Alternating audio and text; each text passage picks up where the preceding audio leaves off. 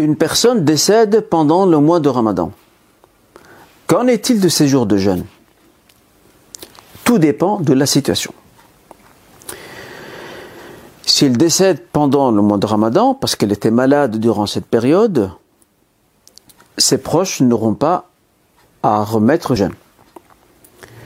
La deuxième situation possible, c'est que la personne avait encore à son actif des jours à remettre. Mais elle ne l'a pas fait. Elle devra à ce moment-là, ses proches devront euh, à ce moment-là remettre ses jours de jeûne.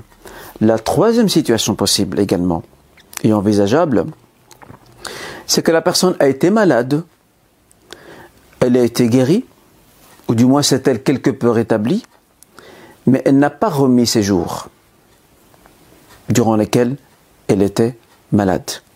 Puis, elle décéda. Ses proches seront amenés à jeûner à sa place en vertu de la parole prophétique